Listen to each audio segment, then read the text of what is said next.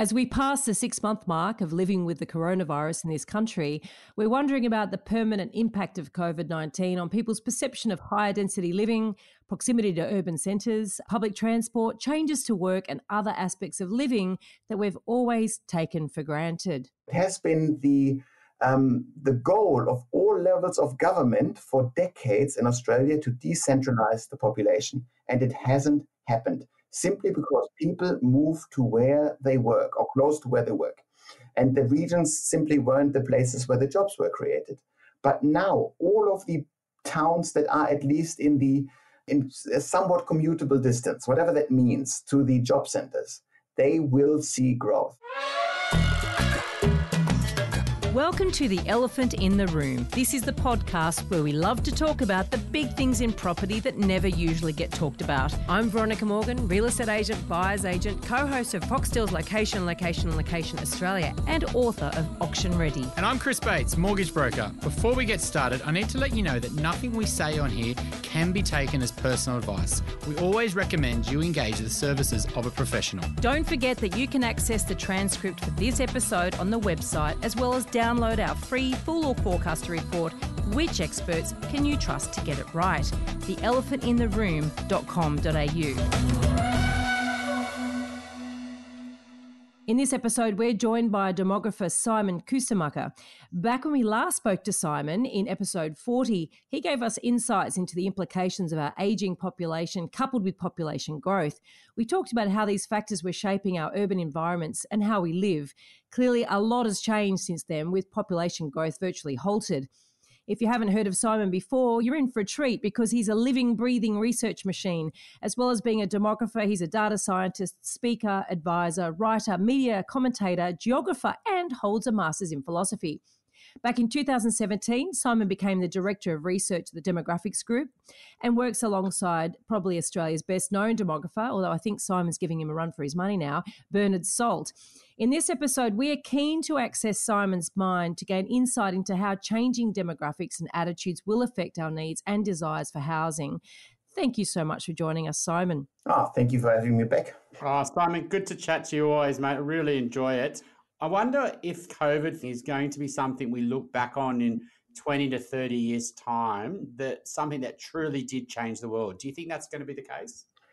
Um, I guess it really depends on how fast uh, we're getting this thing under control. Mm. But I think that definitely in the short to medium term, COVID will actually change the the structure of Australian cities very much because we're right now in the process of, of realigning um, this as, as, as we speak, if you will. And when you say the structure, what do you mean? Um, I'm, I'm thinking, for example, at the uh, of the emptying of the inner city. Uh, we had this big surge of population in the inner cities for, for decades now happening um, because we built so many new knowledge jobs, these jobs that like to cluster in these skyscrapers in our inner cities. And then all of those uh, lower skilled support jobs that uh, provide services to those uh, office tower workers.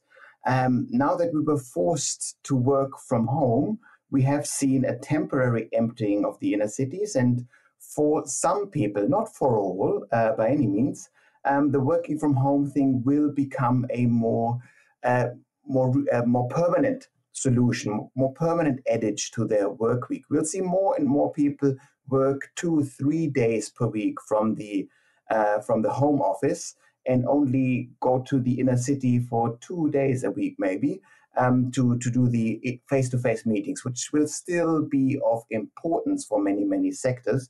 Uh, but we now saw that we can run a business with um, a smaller or a working from home um, workforce which then leads us to think what do you do if you're a big employer? Let's say you uh, you you currently lease 10 floors in, an, in a tower in, in, in sydney in barangaroo. Um, the next time your lease comes up for renewal you will be okay by just leasing out seven or eight floors. You will minimize your your footprint because at any given day a higher share of your workforce will be working from home. So we see that the big employers are not um, escaping the cities, but they're minimizing their footprint. And we'll have fewer people at any given time for, for quite a while in the inner cities. which then means there are fewer people that need to provide support services. Uh, you know, um, brew coffee, clean offices, yeah.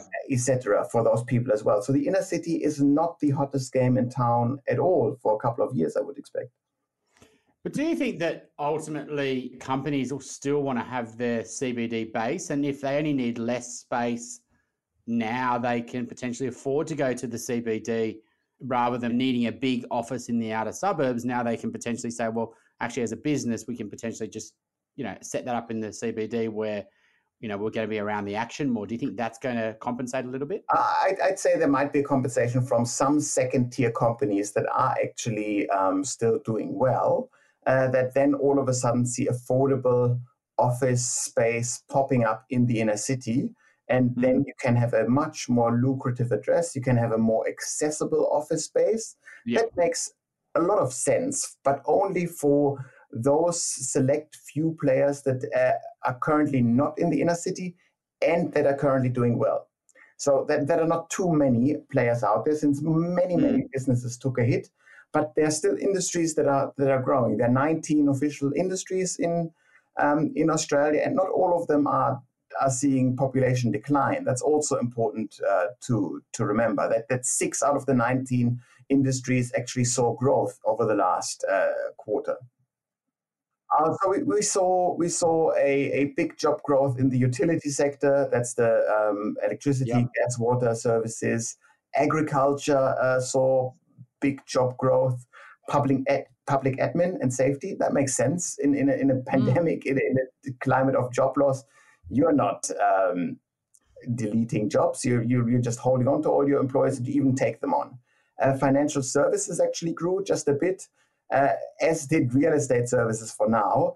Um, but I think there's a lag in there, and we will see real estate jobs actually go down and take a hit uh, once the data for the next quarter will be um, released, and also wholesale trade um, saw saw small increase, but all other industries saw saw massive hits, um, of course.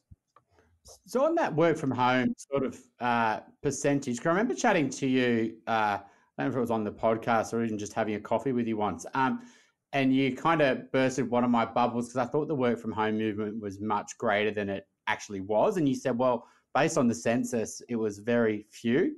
Um, can you kind of give some just some numbers on what percentage were working home in the last census and what you think it potentially will be in the next census? Yeah. So um, it's one of my favorite statistics that we can look at from from the census data. And I remember 2011 uh, census data suggested that 4.1 uh, percent of the workforce worked from home on census day, 4.1 percent. And so when the hmm. 2016 mm. census came, came out, this was one of the first things I was keen to check out. I was like, surely there's this big this big surge of people working from home. And then it turned out 4.4 percent of the people worked from home. So not much at no. all. And now we're not quite sure because all the working from home data uh, for the lockdown period yeah. in Australia actually uh, rely on surveys, but and they differ. But we think right around half of the workforce might be working from home, mm. which is uh, insane compared to the uh, current data. And this will, of course, change. If we actually live in a post COVID world, meaning uh, the virus is defeated and we can go back to, to normal, then we won't see 50% of the people working from home. But I can quite easily imagine a scenario where 10%, so that's more than doubling the 2016 census result, of people will be working at home um, as of the next census, which will be held in 2021. I, I find this working from home thing quite interesting because obviously, uh, as we went through the first lockdown, everyone, a lot of commentary around, well, this just proves that people can work from home. This just proves that office spaces are redundant. This just proves a whole bunch of stuff, right? And so everyone's thinking, well, great, I can have a completely mobile, uh, remote workforce. And then you see the pendulum swinging the other way now. Um, towards a centre a bit where they're saying, well, it's good in certain circumstances. It's good up to a point. It's good, you know, you're saying, you know, two to three days a week perhaps. Um, but we do need face to face and there's there's absolute benefits of actually working in a cohes- in one space. So there's there's quite a lot of literature sort of coming out, a lot of lot of studies on this. Um, and I am curious to know, I guess, what you think, you know, as a demographer, what you think some of the pros and cons of this whole working from home, you know, movement and this this period of time that we're going through. Mm. How how you think that they can shape the way that we think about this in a not so much a reactive way, but a really constructive way. This is almost this goes into the uh, the area of career advice. Um, working from home is perfectly fine if you are established in your job and if you have yeah. an extremely close working relationship to your superiors. If mm. you work for a large company, um, some sort of big bank, some sort of big consultancy firm, accounting firm, maybe, um, and you are in your early years of the career, being able, being seen is super important. Um, the people who make decisions about your career don't spend time with you an awful lot, anyways. Mm-hmm. So you really need to make um, yourself seen, and that is difficult. So the act of becoming uh, known to the big bosses, of actually then scoring a promotion, will be much more difficult working from home. And uh, onboarding a new team member on uh, working from home is, is very different. Mm. Um, because you don't get to know people on this on this intense personal level. Of course, people do lots of weekly catch-ups and whatever, yeah. but I think it particularly works well if you already um, have an established working relationship. So once businesses keep uh, or start growing again, I think then the working from home trend will will slow. Uh, but that said, we'll see more people who have the flexibility of taking their job um, home with them whenever it suits them. So that means we'll, we'll see a big spike of working from home in comparison to the last census, but it will not be as big as we might think now that everybody is working uh, from home currently. And it's not going to suit everyone and everyone's life and family dynamic and their current, you know, home situation.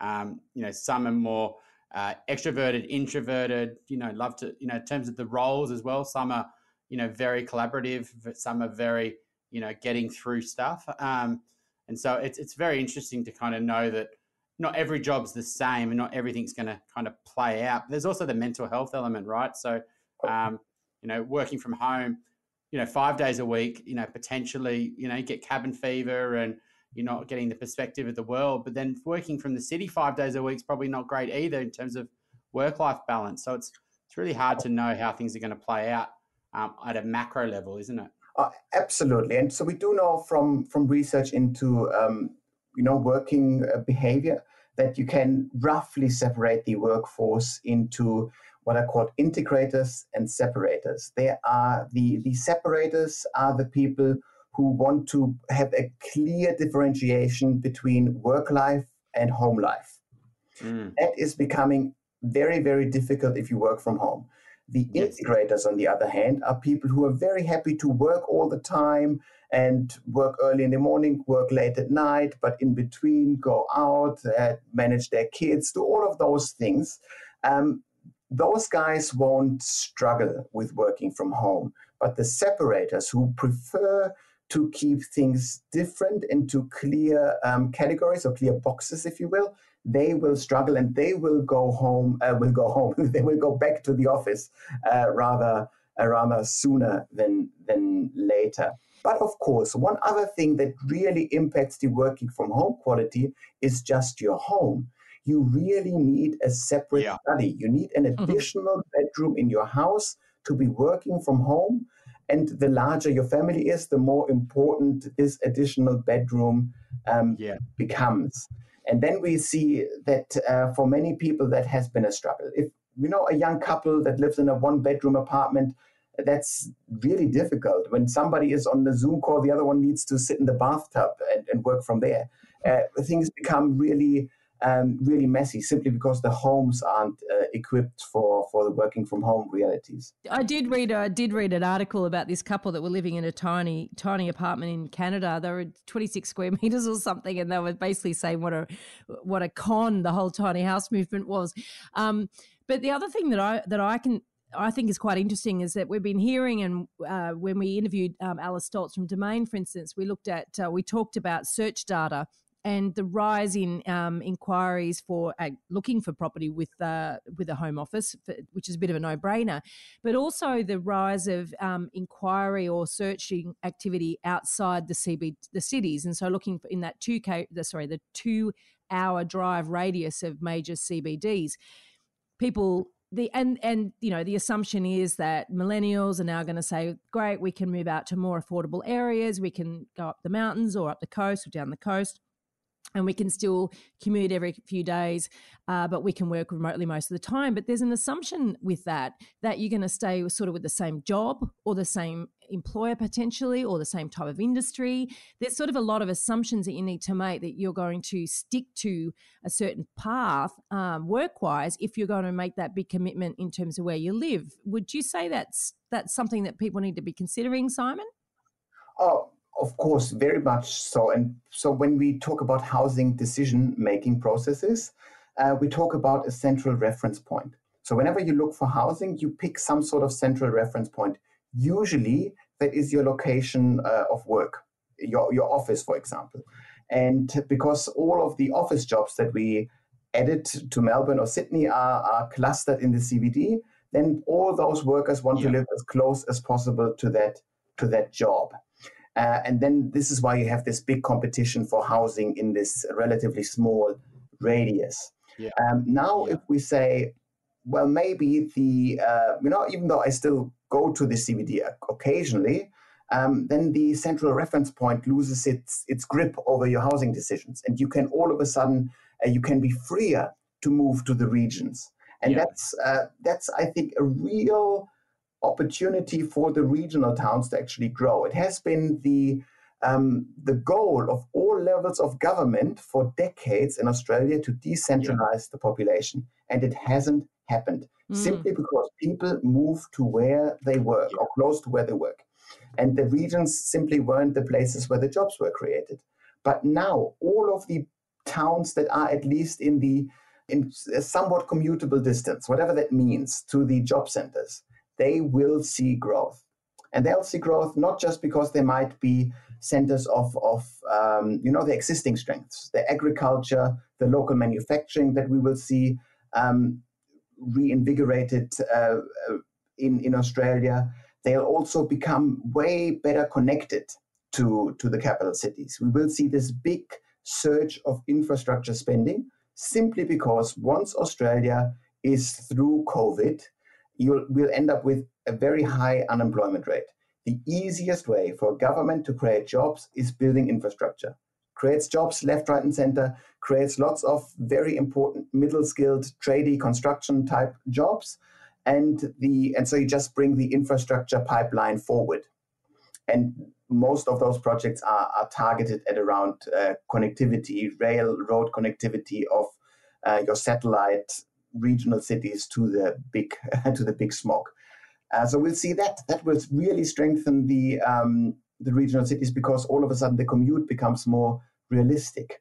And of course, there's the general um, preference now towards low density living. If you've been locked into an apartment like this couple, Veronica, that you said in, in Canada, mm-hmm. um, you spent your lockdown in a small apartment, a house with a garden sounds like paradise, doesn't it? and we will be looking for these higher, uh, you know, those bigger parcels of land, and of course, working from home. If if you become serious about working from home, you do need a larger home. You need an additional yeah. bedroom at the mm. very least.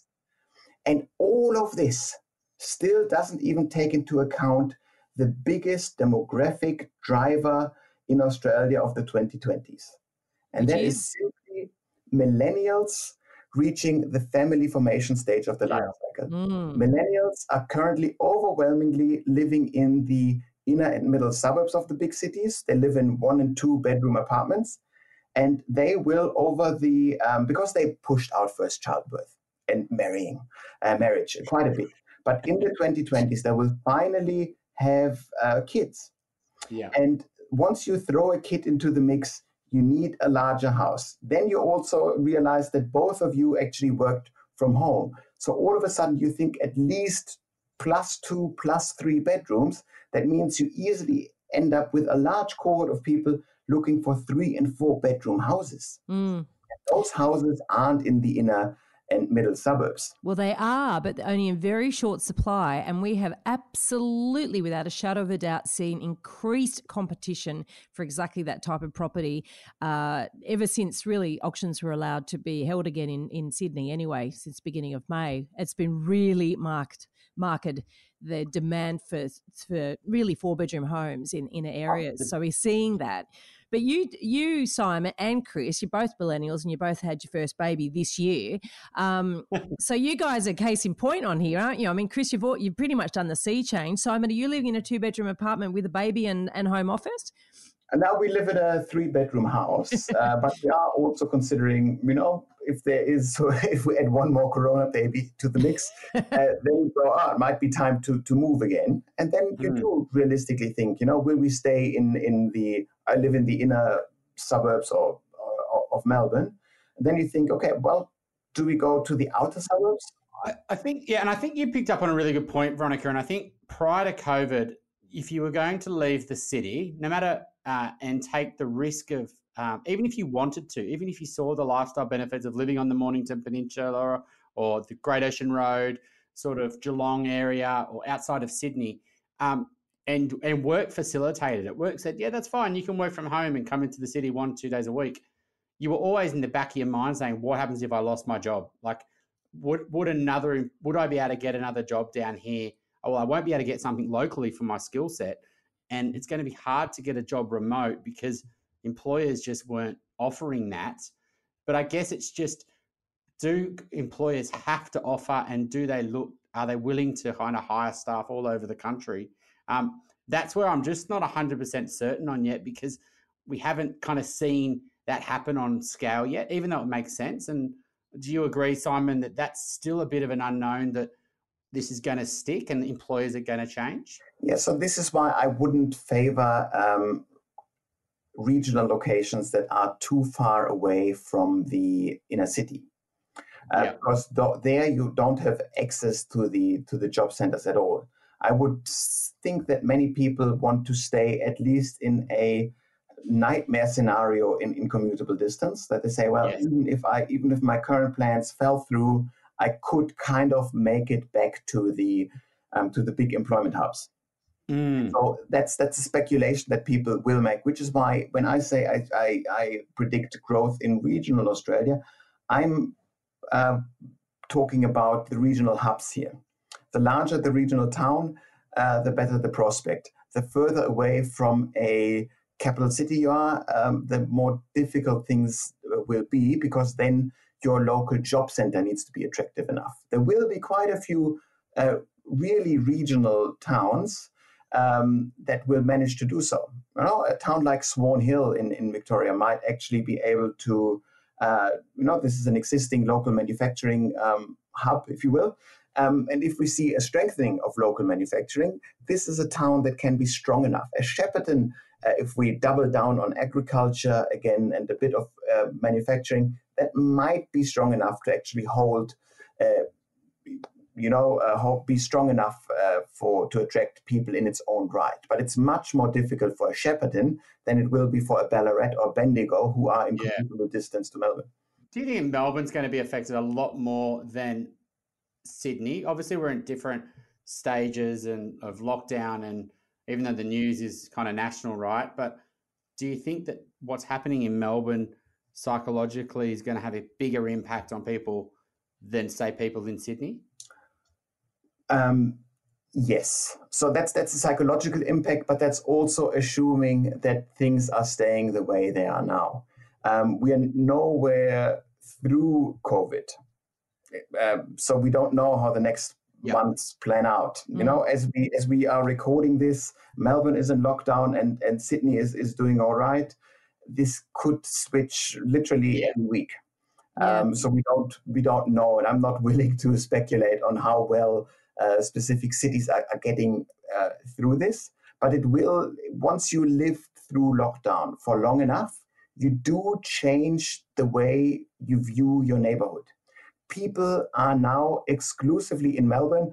Um, uh, operating in their five kilometer radius. So all of a sudden, the idea that has been uh, around for a long time in urban planning of the 20 minute city will become significantly more important. That means that we have a city that is really focusing um, on, on local availability of all uh, relevant services, of shops.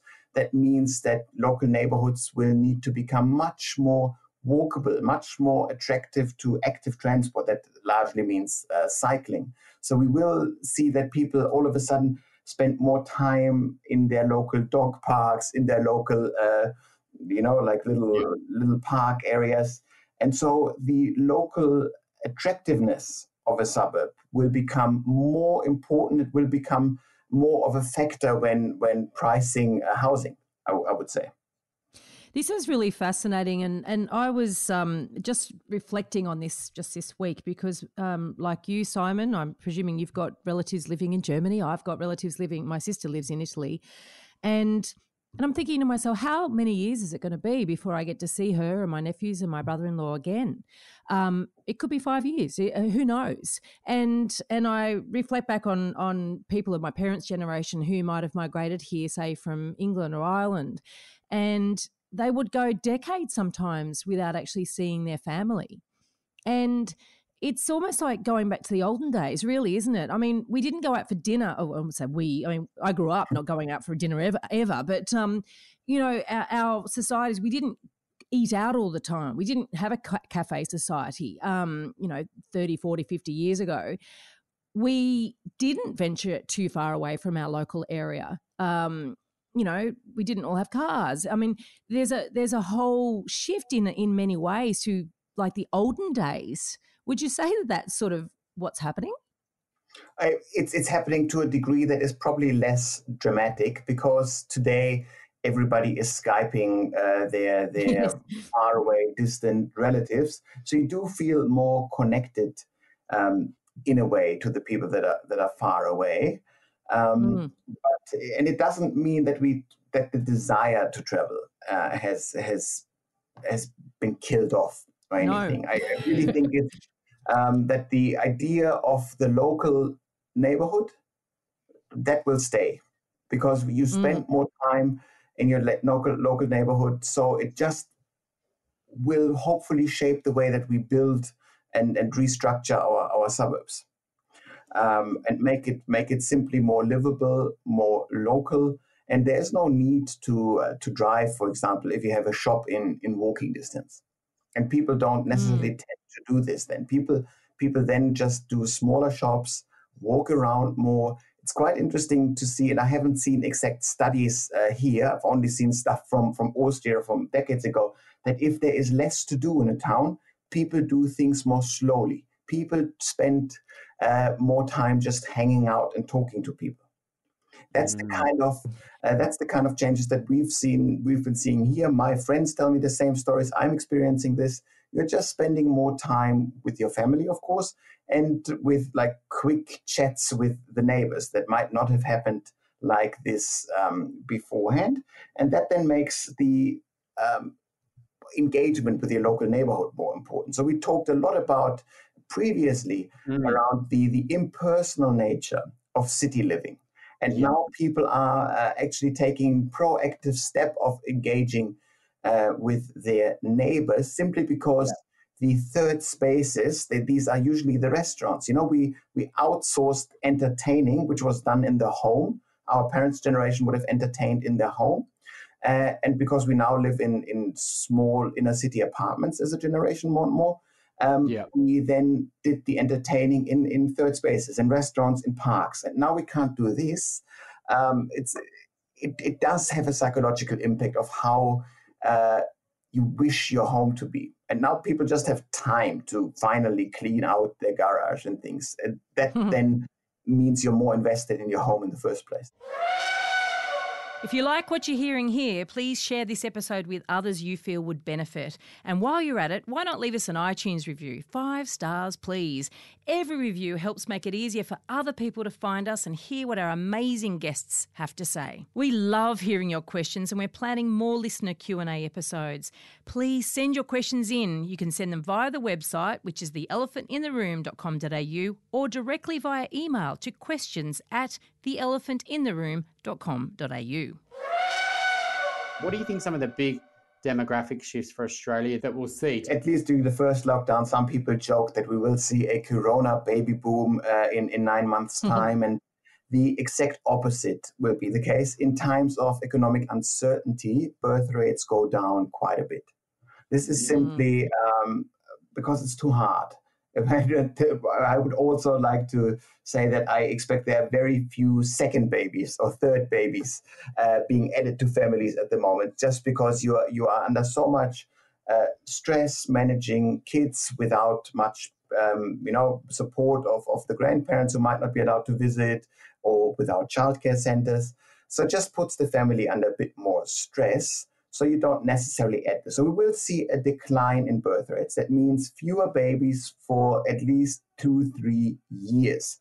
We will also see, um, well, this year we, we expect zero net migration.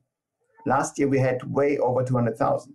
So um, that means we have the age group of the migrants, and migrants tend to be between 18 and 39 um, so we don't we have fewer of those people for years to come.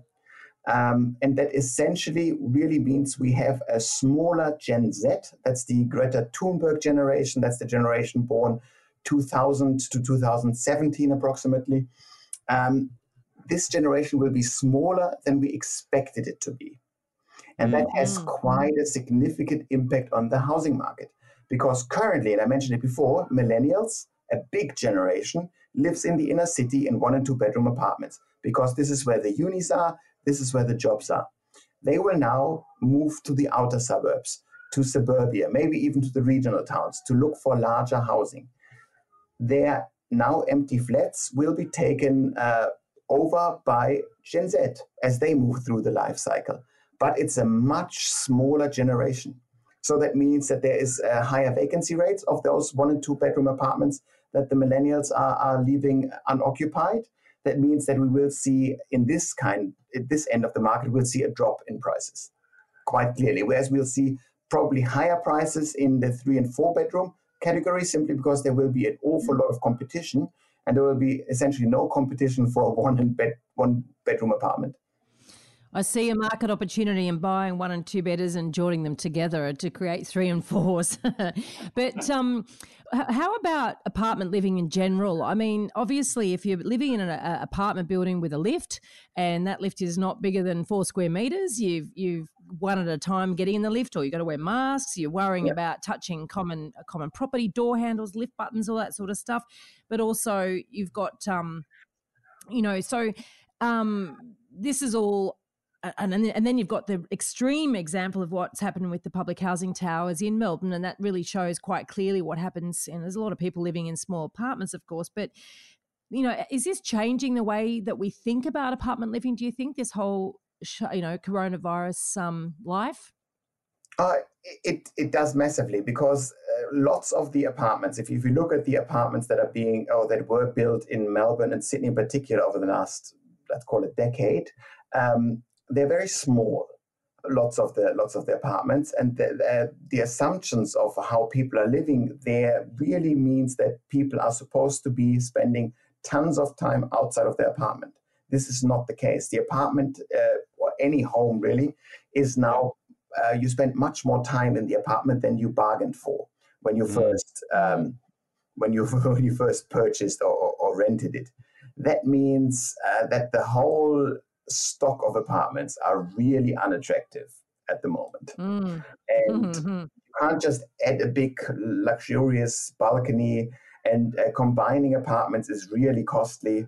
Um, but if the market drops deep enough, which I'm not quite sure, um, you know, how deep it will drop. This really depends on the speed of recovery. Once we recover, the first people that we will let into the country are international students because they are perfect cash cows.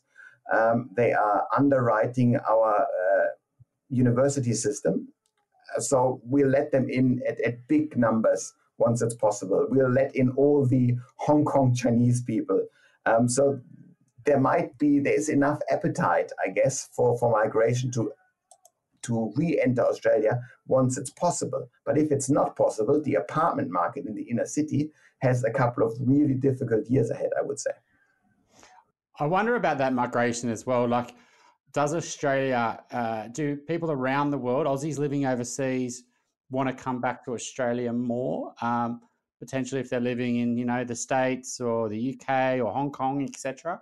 Um, and anecdotally, we've seen that. We've seen, um, you know, particularly in Southeast Asia, we've had quite a few clients, you know, decide to come back and and want to buy properties that they might not be ready to come back now, but they know that, you know, it's becoming more important for them to to come back. Um, but but also, will migration, you know, it's one of the only tickets for the game for the government. Will they potentially make the rules a lot more relaxed? You know, do, but do they do that when unemployment's still quite high? Because you know, it wouldn't go down very well, I guess, you know, to win votes. So, you know, how do you think that migration story will play out? Do you think it'll be back to similar levels or much higher or still much lower for a long time? So migration, um, really, there are three, essentially three types of, of migrants.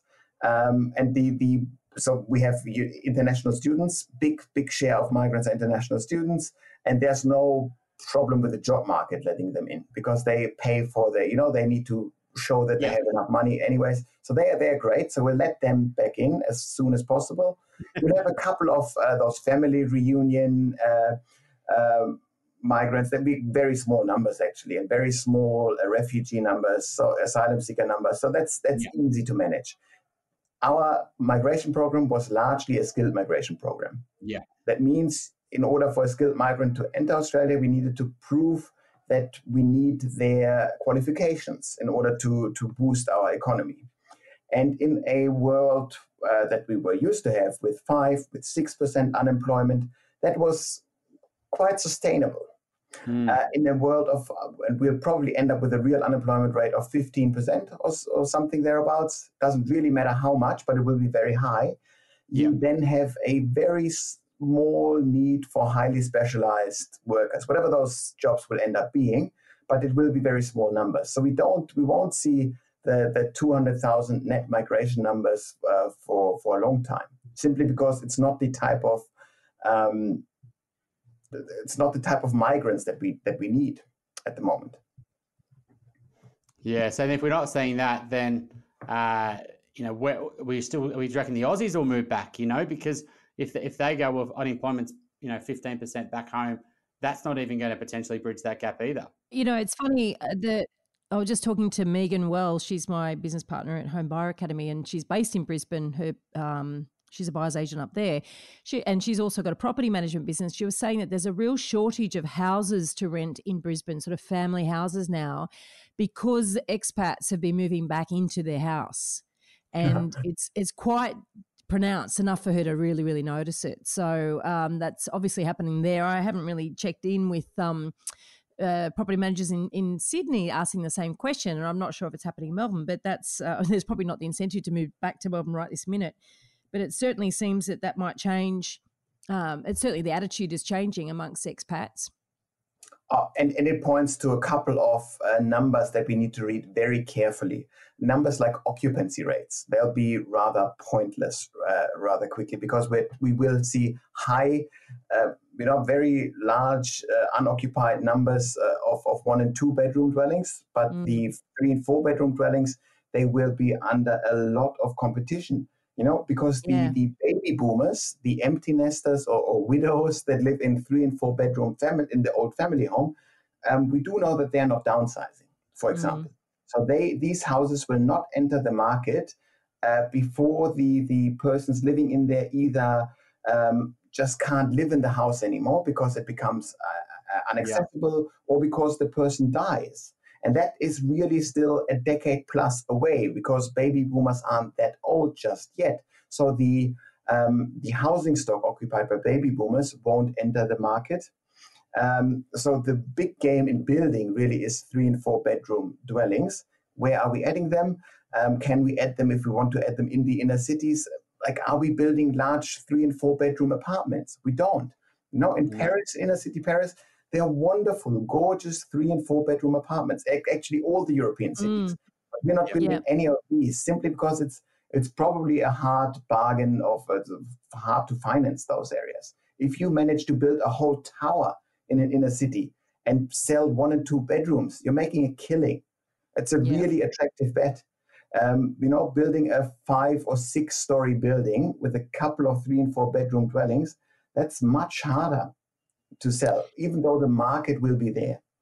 Well, it's interesting, isn't it? Because I think it's been made very easy for developers to pitch, yeah. you know, really shitty buildings full of shitty one bed, two bedroom apartments to investors for starters, because there's been a lot of government incentive directed towards investors buying brand new. And likewise, now in particular, now with first home buyers, you know, the, the governments across the border are ramping up the incentives for first home buyers, and nearly every single one of those incentives is directed at buying brand new and unfortunately you know if they and they've got caps on them price caps so that yeah. once again encourages the developers to keep these apartments small so that they actually stay under the price cap so mm. it, it, there's very little mm. you know structural incentive for developers to actually build the stock we actually need yeah uh, and you yeah you make an absolutely brilliant point there veronica is the we built substandard uh, housing stock in Australia for over a decade now, which is really problematic. Mm. It was very much understandable in, in insane boom times. Melbourne added the population of Adelaide in just a decade. so when you add well over 100,000 people every single year, you need to build housing uh, at, at, breakneck pace. And mm. if land is just uh, really, really expensive, the only way to cut costs is to build with cheaper materials mm. and to build really cramped housing.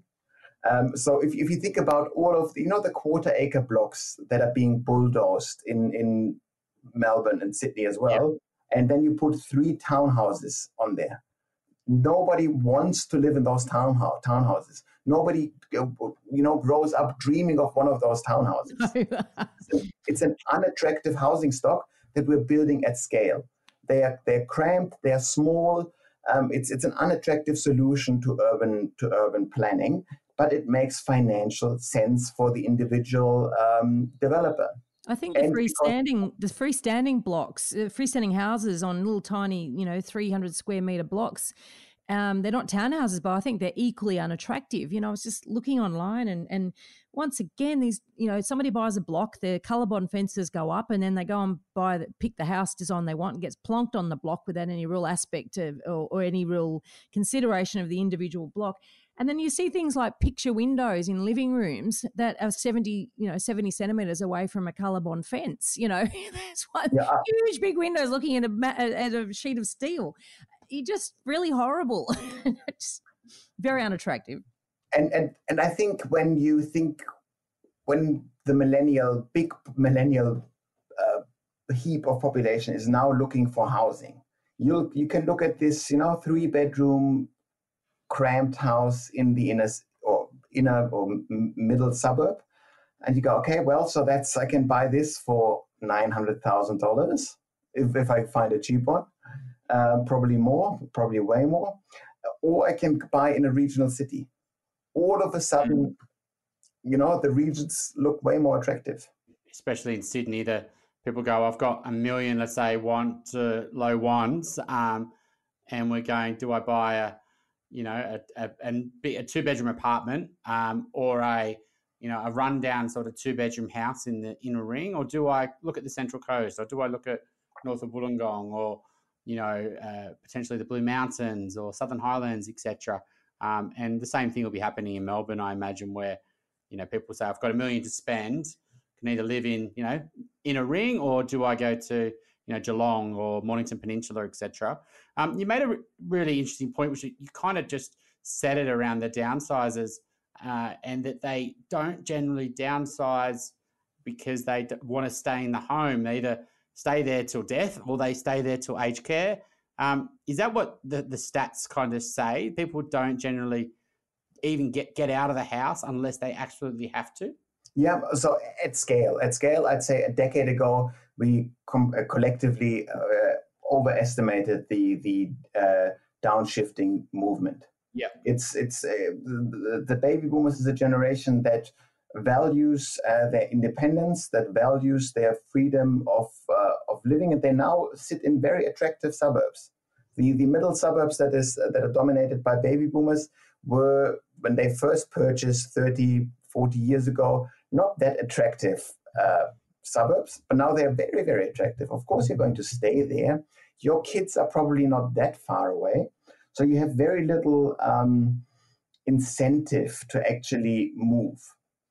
And, and, and particularly right now, if, if you, you know, we're hoping to have another 10 years or, or more that your house accrues values and just, you know, value just goes up and up. Um, and now you see a slum for the first time in forever. You know, of course, I'm waiting it out quite mm-hmm. a bit.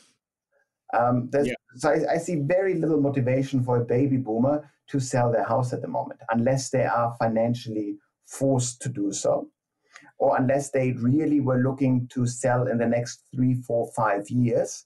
Then I might actually need to time the market now and think, okay, if I'm thinking this COVID thing is becoming rather serious, um, and I need cash now, I might actually take the punt and sell now rather than see my house price fall further. It very much depends on what they plan to do with the money, but also um, whether that's their main asset. And so, you know, if if they're planning on the next step for them is to go into aged care, I'd hazard that there probably is going to be not be a lot of that going on. Let's face it. Oh. Um, you you've got a massive incentive to stay at home as long as possible now. Oh, absolutely. You're actually mentioning a couple of the when we talked about the baby boomer dream goals, you know, finally going on this big cruise that you saved up for. Yeah, well, that's mm. not going mm. to happen. Um, your uh, safety option of, you know, when you're old and tired, of going into some sort of fancy aged care home, even if you might be able to afford like a really nice one, um, it never really sounded attractive. And now it sounds outright dangerous. So yeah. um, there will be very little movement of those people that will want to do any, you know, will want to change a house in, in later in life. I, I expect we'd rather see a big boom in um, you know neighborhood nurses you know those uh, neighborhood yeah. services that actually come to your house mm. and just enable you um, to live independently for for much longer so these kind of services will will grow rather than um, the the centralized uh, aged care home I, I, i'd expect so at least and there's probably a finance element. There's been a, you know, uh, the whole reverse mortgage sort of element will start to grow. You know, I've already seen different companies pop up that will basically, you know, they buy a share of the property and they'll give you some cash today. So when you do pass away or go into aged care or whatever it is, um, they just get some of the growth for, yeah. you know, the loan that they give you. And I, you know, while they potentially haven't had a huge uptake in the past, I think that'll allow the downsizer just to stay in the home um, and, and get the cash that they need to live rather than selling. Um, so, Simon, have you got a property Dumbo for us? Well, I think the worst thing you could have done is purchase a one bedroom apartment in January. I think that's the worst thing you could have done that I could think of. Oh, dear. Yes, um, and that actually is quite interesting. That the landscape for one and two bedroom apartments is quite challenging now, isn't it? And the other thing too is, and I know myself, you know, our fundamental premise around buying investment property is that within the 10k radius of the CBD is the safest area, and we've been talking specifically in Sydney and Melbourne. And this coronavirus has absolutely tipped that completely and utterly on its head. So I think, yeah, I think what you say about an unfortunate Dumbo would have been someone bought a one bedroom apartment in January. What are the um, some of the biggest sort of longer term positive and negative things you know our listeners can kind of think about in terms of post covid that are you know good for our future but also what do you think the challenges are going to be for us? Yeah. Well so i'm, I'm really hoping that one of the good things to come out of covid will be a refocusing on local neighborhoods we have very much ignored them because we built so many satellite uh, suburbs essentially where people, you know, those dormitory suburbs where people just sleep uh, and they don't spend time in them. That's not a way to do urban planning. What we really need are attractive destinations across the whole city. Each uh, 20 minute block, if you will, is meant to be attractive in its own right, have its own characteristics, have its own attractions um, to visit. And this will dominate urban planning. We will actually make sure to uh, you know have more active transport there, have more walkable communities.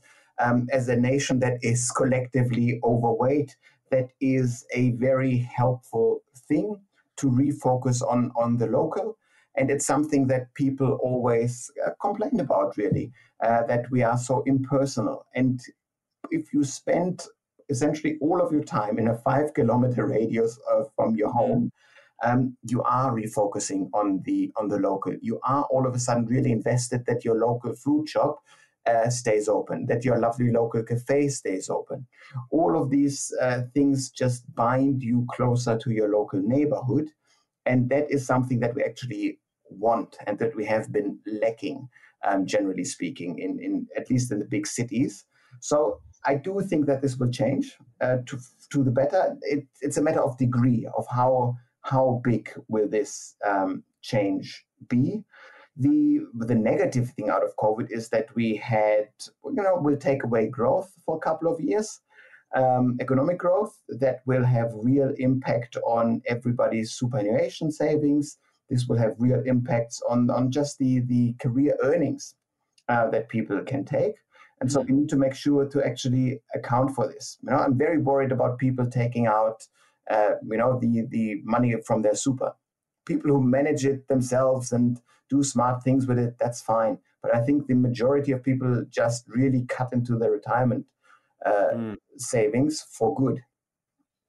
Mm. Yeah, I mean that's it's crazy how much money's come out. I mean, we're talking over thirty billion dollars, I believe, and um, yeah, and then there's also data that you know people who track bank accounts can basically see how people spend that money, and it's pretty mind-boggling where that money's going. Food delivery, online gambling, um, you know, some of the biggest areas where all of that 10 grand's sort of going. Oh. So, um, yeah, it's pretty, it's pretty scary. Um, what about some of the longer term sort of positive news that Australia's got over the world that, you know, while this might be something that goes on for one, two, three, four, five years potentially, fundamentally you can, in your mind, have this reference point that things will still be okay in Australia. And Australia's got a lot of positive about it. I I think the we will still live in a global world that is shifting increasingly towards knowledge work, towards um, jobs where you need to think, towards jobs that are essentially footloose, that could be positioned anywhere in the world. And Australia, even though we are in lockdown now in, in, in Melbourne at the moment, uh, is managing this reasonably well. And if we manage to get out of this and we manage it better than other countries, we seem uh, like a very safe uh, city, and that's what mm. that's what will really uh, be the driver for lots of the international talent um, globally. Will be what is the most attractive global destination to go to? What is the most livable city in the world? That's the kind of thing that we are competing with, and we, we now see international students being scared away from the US. Um, hmm. Would you like to study in China at the moment? if I was living in Taiwan, if I was living in Hong Kong at the moment, I'd be very much scanning the globe at the moment uh, for a safer place to spend my career. I mean, you remember, people invest their time, their energy, uh, yeah. their money. So globally, we look very, very safe. And the, the worse the relationships between the US and China become, the more attractive Australia will look to, to many, I would argue. But in, in a scenario where we say we actually move post COVID rather quickly, then people will assess the quality or the you know how people how countries got through the crisis. They mm-hmm. will they will somehow put this into their their computations that they make uh, when they when they think where do I want to move to, and lots mm-hmm. of international talent um, will will think this way. You know, if, if I'm a young programmer from anywhere in the world, um, and I always thought Silicon Valley is the coolest thing and the place to be. I might still go, but I might actually have been scared away by seeing all of these, uh, you know, horrible images from the US. And I haven't seen any of these images from Australia, I haven't seen them from Canada. So there might be locations that actually benefit from this. I, you know, I'm sure everybody who can is now looking at New Zealand with very, very um, admiring eyes as well. And that's yes. the thing is a lot of our uh, talent that you know there might be the millennial generation, like you talk about, that have got the skills now and you know maybe want to go do a couple of years in London or the US, etc. Um, and then potentially they go there and they stay there because of the work prospects. You know, maybe do they not go at all? Um, and you know, does that keep our buy, you know, our talent here, even if we don't get you know foreign migration? So it's just really interesting tracking a big shift like this. And um, I think in the property market, it is a massive shift in terms of the the buyer preferences that potentially mm. weren't there before. And then how does that play out in terms of where does demand go to? You know, you know, a lot of first home buyers um, in Sydney and Melbourne thought that their only option was to, you know, they can't afford a house in an area that they want to live. So let's just go get a really nice apartment in an area that we want to live. And, you know, do they keep to do, keep doing that or do they look at alternatives? And it's just something we've got to we keep learning about and watching because no one really knows yet. It's it's not till after COVID that we actually see whether we go back to our old habits or whether we, you know, yeah. build new ones fully fully agree. Yeah. Thank you so much, Simon. That was just absolutely value packed for us and so many wonderful insights um, and things to. I think I've got so many ideas for other episodes um, and other experts we need to talk of bouncing off this. And we definitely want to get you back as well. So thank you for your time. Uh, always happy to be back. Thank you, Simon, and really stay safe down there. We, I do feel for everyone in Victoria right now, and um, yeah, yep. stay safe, mate. We want to make you a better elephant rider. And this week's elephant rider training is. Well, Simon's Dumbo was a bit chilling, I guess, for some people who might have bought a one bedroom apartment in January. Um, but what I thought we should do in the boot camp is to discuss what perhaps you should do if you have managed to go and buy a one or two bedroom apartment in recent times, or even if you've been holding one for some time. And certainly in inner Sydney, and I'm talking very inner Sydney, such as uh, you know Potts Point, Elizabeth Bay, those sorts of areas, those small one and two bedroom apartments have done extraordinarily well in recent years and you know i would like to think will continue to do so but there's been a lot and lot of development and a lot that have been sold that don't have those elements of scarcity or aren't potentially in those great locations so you know let's talk about the fear factor that some investors in particular are going to be feeling. And if you're an owner occupier, I would say just stay put. Um, but certainly for an investor, you're going to be start getting a little bit nervous if you're unable to rent the property out or if you're fearing that values are going to be plummeting. So I just thought we should touch on a couple of things. The first thing I think that's really important to consider if you are owning a property that you're worried it's going to be in the you know in this catch-all one two bedroom apartments are going to suffer for a few years is you've got to look at location if the property is in a location where it has great access to a beach for instance or a great access to the harbour or great access to a, a really unique village then that's something that can't be repl- replicated. You know, that is scarcity. And there's also scarcity in the actual build quality, the style of apartment, um, the design of it, and the finishes. So if it's an older Art Deco, there's scarcity in that. There's just so few of them really around compared to the total uh, apartment stock. Or if it's a warehouse conversion, it's a, a particularly good one. The same deal. Yeah. You've got scarcity, haven't you? Um, and then obviously, even with the newer stuff, if you go down to Erskineville, for instance, there's a lot of new buildings down there, but there's one or two that really stand out because they have had a, a, quite a beautiful design and standard of um, material that's been used as well. I think some of those buildings will stand the test of time as being really really lovely buildings to be in. You, they look great on the outside, and some of the apartments on the uh, in some of these buildings are very well thought out, very well designed, and very well finished and well built. Um, and those sorts of properties, I think, will stand up and be counted over time. Whereas the cookie cutter stuff, the really crappy apartments, and where there's lots and lots and lots of all the same stuff, and we've been banging on this forever, you know, if you're holding one of those, you might start to think seriously about what your options are because if we are as Simon suggested, staring down a period of years where the demand for one and two bedroom apartments is going to really fall, then you might need to actually really think about whether you do need to make a decision now about whether you hold on to it or not. What are your thoughts on that one, Chris?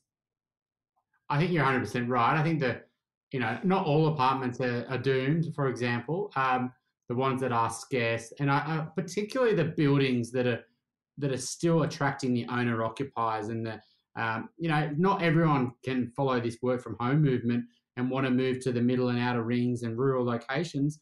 Some people just love Sydney for the lifestyle benefits around the city, the harbour, the beaches, um, their friends, their community, etc. So even if they can work from home two or three days a week, um, doesn't mean they're not going to potentially want to commute to the city five days a week and still live the life that they've continued to live. So I don't think all the demand's just going to leave, and I do think that they still can't afford houses, and so they are still going to want really nice, bigger apartments that are scarce. So if you've got one of those, um, don't be falling for the doom and gloom out there that apartments are dead and etc. Um, but don't look to kind of potentially sell it right now because I just think the demand isn't really that strong and the sentiment around it is going to really affect your price potentially.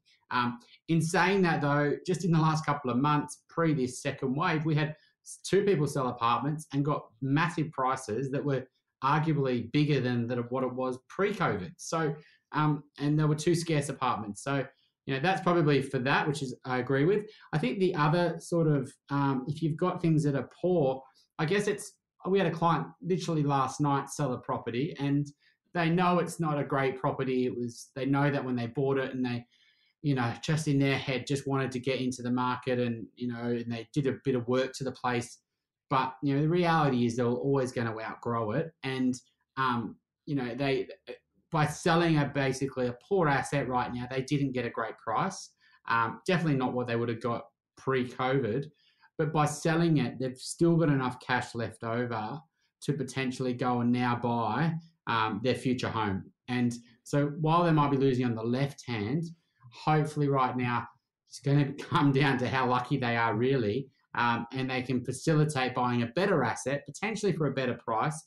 That's a bit of an unknown, um, and so, if even if you potentially can't get a great price right now and you have to lose money or it's not what you wanted, if it enables you to do something else, then really think about it because I think you could win much greater on that hand than the loss on the left hand.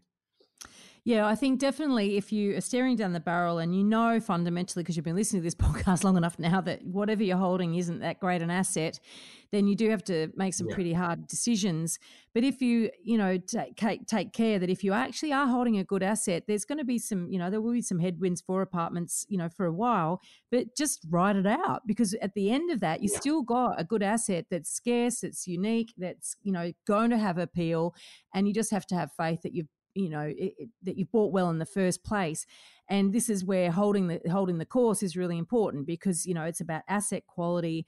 And the you know i think the reality is that we've probably forgotten in 30 years without a recession you know we forget that things can get tough. And so when things get tough you, you sometimes you've got to write stuff out right? But um, there's also an opportunity to bail potentially now if you really have got something that's pretty horrible and you're being honest with yourself about it. Yeah, and it's just about trying to limit the damage sometimes. Look, uh, if you've been thinking, a lot of people are hoping it to get better, and you know, if it's a poor asset, uh, you know, they wanted the investors to come back. Well, the investors aren't coming back. You know, the home buyers aren't there, um, building issues, and so just assuming that things are going to return to like they were when you purchased the property in 2000, you know, 12 or 13 um, you know, it might not ever get back like that in any reasonable time frame. So, you know, it, it, there's always a cost. There's an opportunity cost, and what you probably might be using is a lot of your borrowing capacity to do something else with, whether mm. that's upgrade your home, whether that's buy an investment, etc. And so, really understand what your opportunity cost of holding something is, because generally, when you add that in, then it makes sense to sell.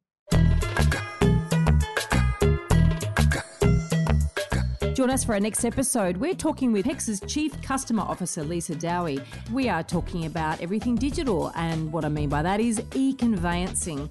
This has been a little quiet movement that's been going on in the background for the last, say, four or five years in property transactions.